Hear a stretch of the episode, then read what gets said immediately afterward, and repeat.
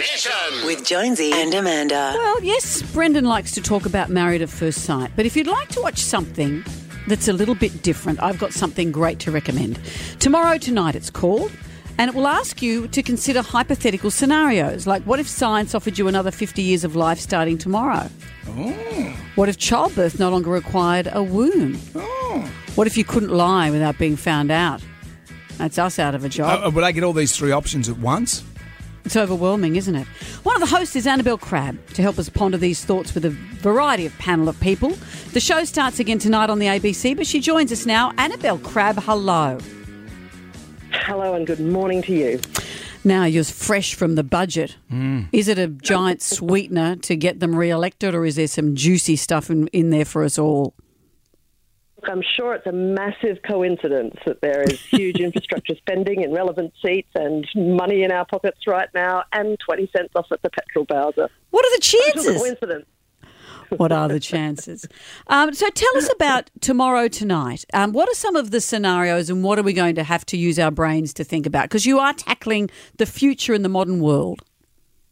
Look, and yes, and it's a bold time to be ignoring the nightmares of today and taking a glimpse at the nightmares of tomorrow. And I will say that the show is less terrifying than it sounds. It's actually quite funny, but what we're doing is um, looking at the sort of moral conundrums that rapid technical technological advances make possible. So tonight's episode, for instance, uh, is about like what happens when deep fakes. You know how you can fake up videos Yes. from hundreds of images of people that you can collect on the internet. If you're a very smart sort of technological person, you can paste together videos of people saying whatever you want them to say. And at the moment, they're sort of a bit clunky, but very soon they're going to be indistinguishable from reality. So, um, me and Charlie Pickering and Adam Liaw, who are the permanent kind of panelists on this show, drag in two extras, in this case, Hamish Blake and Yumi Stynes, and we just put them through their paces as to like what they think are the consequences of these technologies. And the fun thing about this show is that often people start off with an opinion that they think they have about how much they care about X or Y.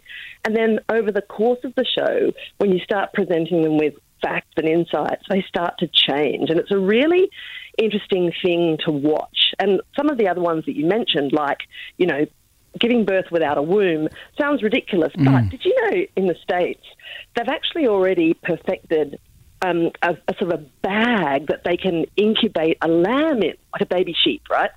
And they can grow this sheep to birth kind of um, state in this bag full of amniotic fluid, basically. Now, sounds like science fiction, but it's real, and it's not inconceivable that we'll get to Excuse a the point where pun. we can grow babies. Yeah. in- oh yeah, see what I But I guess also this is the stuff of our modern world. It's the ethics of it. Just because you can do it, should we do it? Exactly.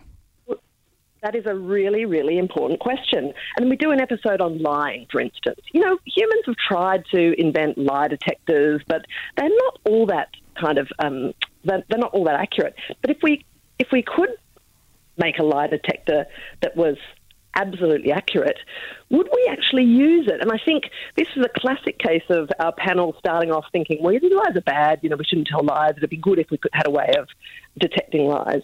But over the course of the show, we actually realise that lies are a really important part of our, the way our society works. And mm. actually, sometimes we don't want to know accurately what other people think of us. Mm, exactly. I like to think of it as candy coating it. See, I don't lie necessarily. I candy coat stuff. But sometimes there's a lot more candy than others. Well, sometimes you need a lot more candy on the coating, as it were. And uh, my colleague Charlie Pickering actually reveals in that show that he has been an um, like an obsessive liar in the past, and he's actually trying now to do radical truth telling, which I.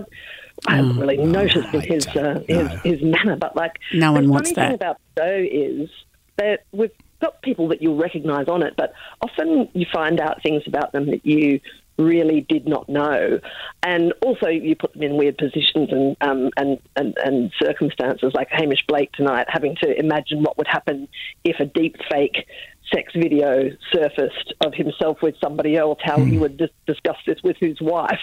How would he? Bit of a mad Wow. moment. Wasn't Hamish. It had bits of Lego in there, though. it was a bit Strategically placed So- neck apart. very painful. Mm. Well, this sounds great. Season two of Tomorrow Tonight starts tonight at nine on ABC and ABC iView.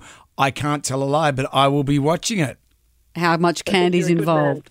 Annabel Crabb, thank you for joining Nice to talk to you, Annabelle. Jonesy and Amanda's Jam Nation.